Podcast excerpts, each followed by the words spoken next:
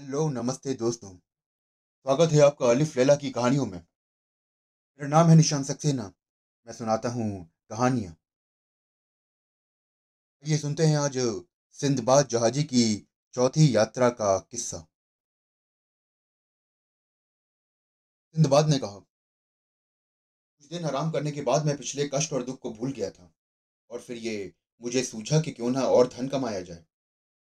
तथा संसार की विचित्रताएँ और देखी जाएँ। मैंने चौथी यात्रा की तैयारी की और अपने देश की वो वस्तुएँ, जिनकी विदेशों में मांग है, वो प्रचुर मात्रा में खरीदी। फिर मैं माल लेकर फारस की ओर चला। वहाँ के कई नगरों में व्यापार करता हुआ मैं एक बंदरगाह पर पहुँचा और व्यापार किया।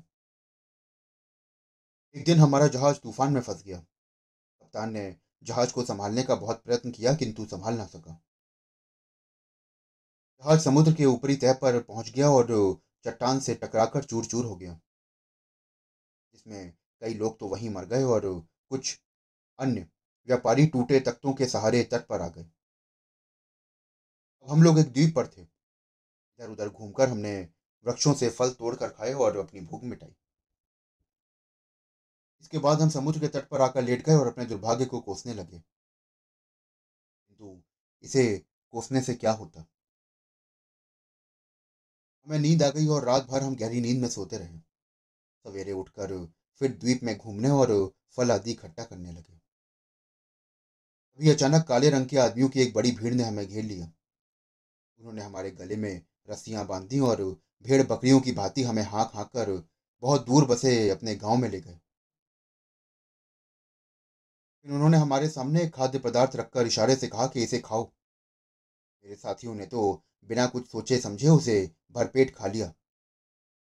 और उसे खाते ही वो तुरंत नशे में मतवाले हो गए। मैंने वो चीज़ बहुत कम खाई थी, इसलिए मुझ पर यह नशा ना चढ़ा। मैं इन काले लोगों की हरकतों को बहुत ध्यान से देखने लगा। मेरे साथी कुछ ना समझ सके। लेकिन मैं समझ गया था कि इन लोगों की नीयत अच्छी नहीं है। फिर इन्होंने हमें खाने के लिए नारियल के तेल में पका हुआ चावल दिया। खाद्य से आदमी मोटा हो जाता है। मैं समझ गया कि इन काले लोगों का इरादा है कि हमें मोटा करें और फिर अपने कबीले की दावत करके हम लोगों का मांस पकाकर खाएँ। मेरे साथी तो नशे में भरपेट खाते थे, किंतु मैं बहुत थोड़ा ही खा पाया। क्योंकि मुझे पता था कि अगर मैंने ये खाया और अगर मैं मोटा हुआ तो इन नरभक्षियों का आहार बन जाऊँगा। कम खाने और अपने प्राणों की चिंता में इतना दुबला हो गया कि बदन में हड्डी और चमड़े के सिवाय कुछ न रहा। मैं दिन में उस द्वीप में घूमता फिरता था और एक दिन मैंने देखा कि जब गाँव के सब लोग चले गए उस गाँव में सिर्फ़ एक बूढ़ा बचा।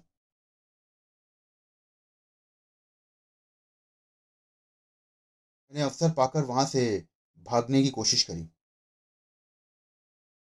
बूढ़े ने मुझे बहुत तेरा चिल्ला चिल्ला कर बुलाया, किंतु मैं ना रुका। शाम को जब गाँव में लोग आए तो मेरी खोज में निकले। किंतु मैं तब तक बहुत दूर निकल चुका था। मैं दिन भर भागता हुआ रात में कहीं चुपकर सो जाता। रास्ते में फल आदि से भूख मिटाता या नारियल तोड़कर उसका पानी पी लेता। आठवें दिन मैं समुद्र के तट पर पहुँचा। वहाँ देखा कि वहाँ पर मेरी तरह से बहुत से श्वेत वर्ण, मनुष्य काली मिर्च खट्टी कर रहे हैं। क्योंकि वहाँ काली मिर्च बहुत पैदा होती थी। उन्हें देखकर मुझे बड़ी प्रसन्नता हुई और मैं भागकर उनके पास पहुँच गया। ये लोग भी चारों ओर जमा हो गए और अरबी भाषा में मुझसे पूछने लगे कि तुम कहाँ से आ रहे हो? मैंने तो जब अरबी भाषा सुनी तो मैं और भी हर्षित हो गया।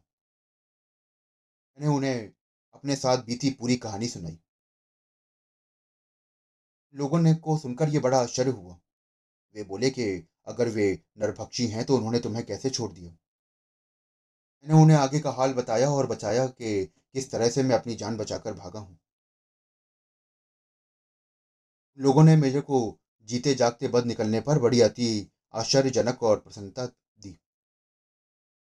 जब तक उनका काम पूरा ना हुआ, मैं भी उनके संग मिलकर काम करता रहा और फिर वे लोग अपने साथ जहाज़ में लेकर अपने देश पर मुझे को ले आए।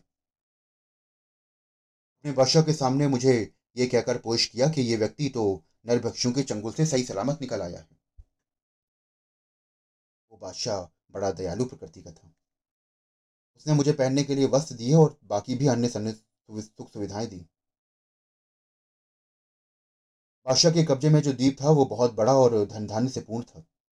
वहाँ के व्यापारी अन्य देशों में अपने यहाँ की चीज़ें ले आते थे। और बाहर के कई व्यापारी भी आते थे।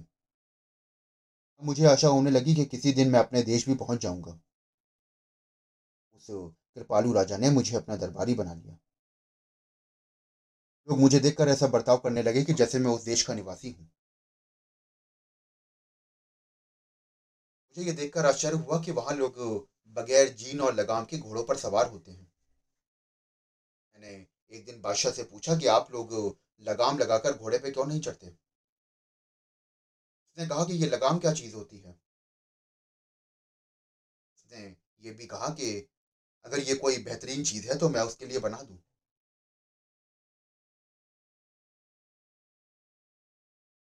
मैंने एक नमूना बनाकर लकड़ी के कारीगर को दिया। उसने मेरे नमूने के अनुसार एक जीन बना दी। मैंने उसे चमड़े से मड़वाया और उस पर अतलस और कमर ख्वाब का आवरण चढ़वाया। एक लोहार के रकाबे बनाने को कहा और लगाम का सामान भी बनवाया।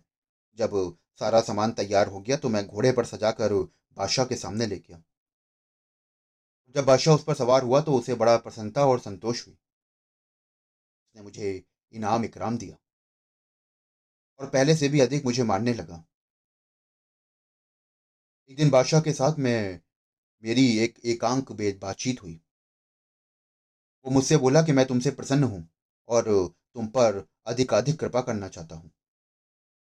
मेरे दरबार के लोग और साधारण प्रजानन भी तुम्हारी बुद्धिमता के कारण तुम्हें बहुत मानते हैं। मैं चाहता हूँ कि तुम एक और काम करो। मुझे विश्वास है कि तुम इनकार नहीं करोगे। मैंने कहा कि हाँ बिल्कुल। उसने कहा कि मैं चाहता हूँ कि तुम स्थायी रूप से यहाँ बस जाओ। मैं यहाँ की एक सुंदर और सुशील कन्या से तुम्हारा विवाह कराना चाहता हूँ। विवाह की बात सुनकर तो मैंने सहर्ष से स्वीकार कर लिया। उसने एक अत्यंत रूपवती और गुणवान नव यौवना से मेरा विवाह करा दिया। मैं उसे पाकर बगदाद में बसे अपने परिवार को भूल गया। कुछ दिनों बाद मेरे पड़ोसी की पत्नी बीमार हो गई और कुछ दिन बाद मर गई। हालाँकि उस पड़ोसी से मेरी अच्छी दोस्ती थी, इसलिए मातम पुरसी को मैं उसके घर गया। वो आदमी अत्यंत शोक में डूबा था। मैंने उसे समझाया कि वो धैर्य रखे खुदा चाहेगा तो दूसरी शादी के बाद अच्छा जीवन बीतेगा। उसने कहा, तुम नहीं जानते। इसलिए ऐसी तसल्ली दे रहे हो। मैं तो खुद ही दो चार घंटे का मेहमान हूँ। मैंने परेशान होकर उसकी स्थिति स्पष्ट करने को कहा तो वो बोली कि, आज मुझे मृत पत्नी के साथ जीते जी दफन कर दिया जाएगा। हमारे यहाँ बहुत पुराने जमाने से ये रस्म चली आ रही है।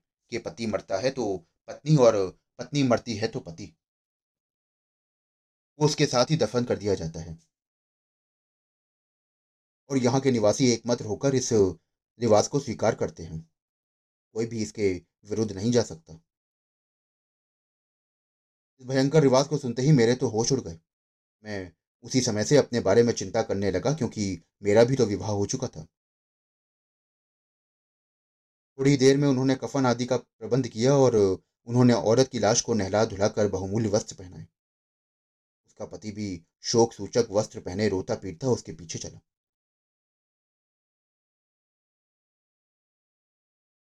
मैं बहुत ही डर गया था और सोचता था कि ऐसी अमानुषिक रीति जो दुनिया के किसी देश में नहीं है, वो यहाँ क्यों मानी जाती है? किंतु मैं जिससे भी बात करता, वो इस रिवाज का समर्थन करता और मेरी बात को गलत कहता था। यहाँ तक कि जब मैंने बादशाह से बात की तो उसने कहा कि सिंधबाद, ये हमारे बुज़ुर्गों की बहुत पुरानी चलाई गई रस्म है। मैं अगर चाहूँ भी तो इसे नहीं रोक सकता। ये रस्म तो मुझ पर भी लागू होती है। भगवान ना करे कि अगर रानी का देहांत हो जाएगा तो मुझे भी उसके साथ दफना दिया जाएगा। मैंने उससे पूछा कि क्या ये रस्म उन अन्य देशवासियों पर भी लागू होती है जो यहाँ रहने लगे हैं? बादशाह ने कहा कि, जी, बिल्कुल। क्योंकि इस देश में कोई भी व्यक्ति बाहर का नहीं समझा जाता इसके बाद तो मैं बड़ा घबराया मैं बराबर सोचता रहता कि अगर मेरी पत्नी मर गई तो भी ऐसी भयानक मौत मुझे भी करनी पड़ेगी। मैं इसलिए अपने पत्नी के स्वास्थ्य की बहुत देखभाल करता था, किंतु ईश्वर की इच्छा को कौन टाल सकता है? समय के बाद मेरी पत्नी सख्त बीमार हुई और कुछ दिनों में वो काल कवलित हो गई। पर तो जैसे दुख का पहाड़ टूट पड़ा। मुझे लगा कि इससे अच्छा तो वो नरभक्षी मुझे मारकर खा जाते। कम से कम ये ज़िंदा तो मुझे नहीं गाड़ा जाता।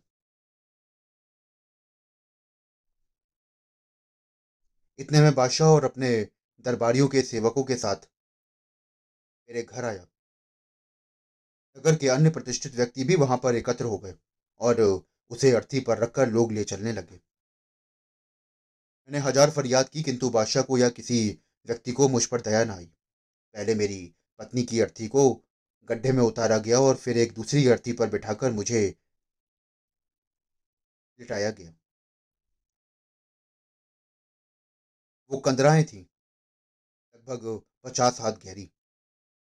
उसमें उतरते ही वहाँ से उठने वाली बदबू से जो लाशों के सड़ने से पैदा हो रही थी, मेरा दिमाग फटने लगा। मैं चीख-चीख कर रोने लगा और कहता था कि भगवान जो करता है उसे अच्छा ही कहा जाता है। जाने मेरे दुर्भाग्य में क्या अच्छाई है। मैं तीन यात्रा के कष्टों और खतरों में भी चैतन्य नहीं हुआ और फिर मरने के लिए चौथी यात्रा पर क्यों चला आया? किंतु सुख हो या दुख, मनुष्य को भूख तो सताती ही है। मैं नाक मुँह बंद करके अपने अर्थी पर पहुँचा और वहाँ पर थोड़ी सी रोटी खाकर मैंने पानी पिया जो उन्हीं लोगों ने मेरे पास रखी थी। कुछ दिनों इसी तरह तक मैं जिया। रोटियाँ खत्म हो गईं तो सोचा कि अब तो भूखा मरना ही है।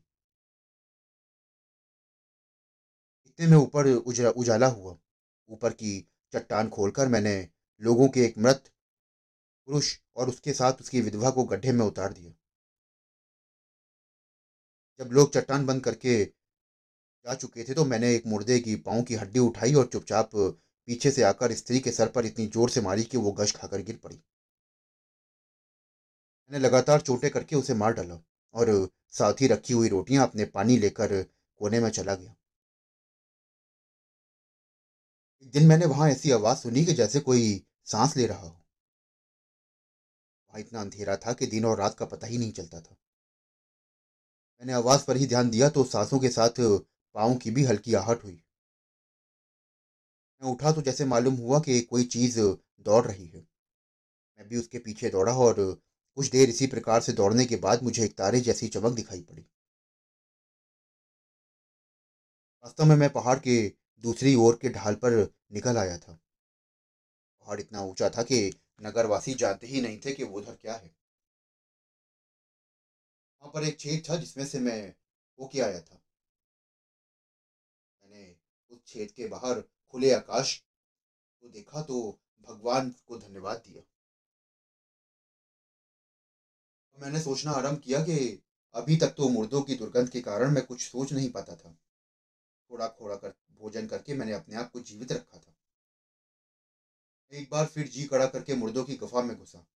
बहुत से मुर्दों के साथ बहुमूल्य रत्न, भूषण आदि रख दिए जाते थे। मैंने बहुत से हीरे जवाहरात इकट्ठे किए और चौथे दिन मैंने तट के पास से एक जहाज़ गुजरता हुआ देखा। मैंने पगड़ी खोलकर उसे हवा में उड़ाया और खूब आवाज़ें दी। जहाज़ के कप्तान ने मुझे देखा और मेरे पास ले आया।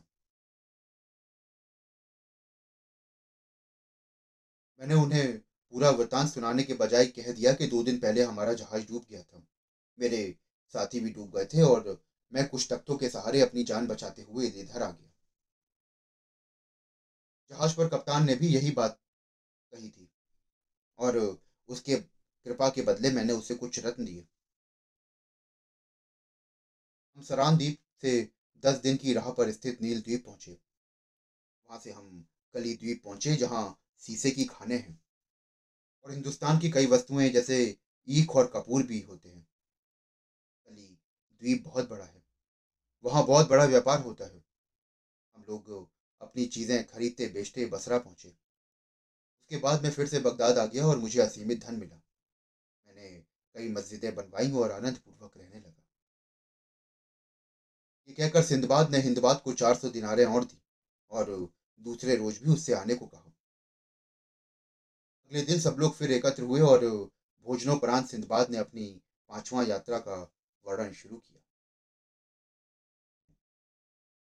दोस्तों, अभी आप सुन रहे थे सिंदबाद की चौथी यात्रा का किस्सा। अगर आप सिंधबाद की पांचवी यात्रा का भी किस्सा सुनना चाहते हैं तो मेरे साथ जुड़े रहिए। मेरे चैनल को फॉलो करिए। और मैं कहना चाहूँगा कि अगर आप इस चैनल पर पहली बार आए हैं तो आप इसकी कहानियों को शुरुआत से सुनिए, क्योंकि तो अलिफ लैला की कहानियाँ एक दूसरे से जुड़ी हुई हैं। फिर मिलता हूँ आपसे आगे की कहानी के साथ। शुक्रिया।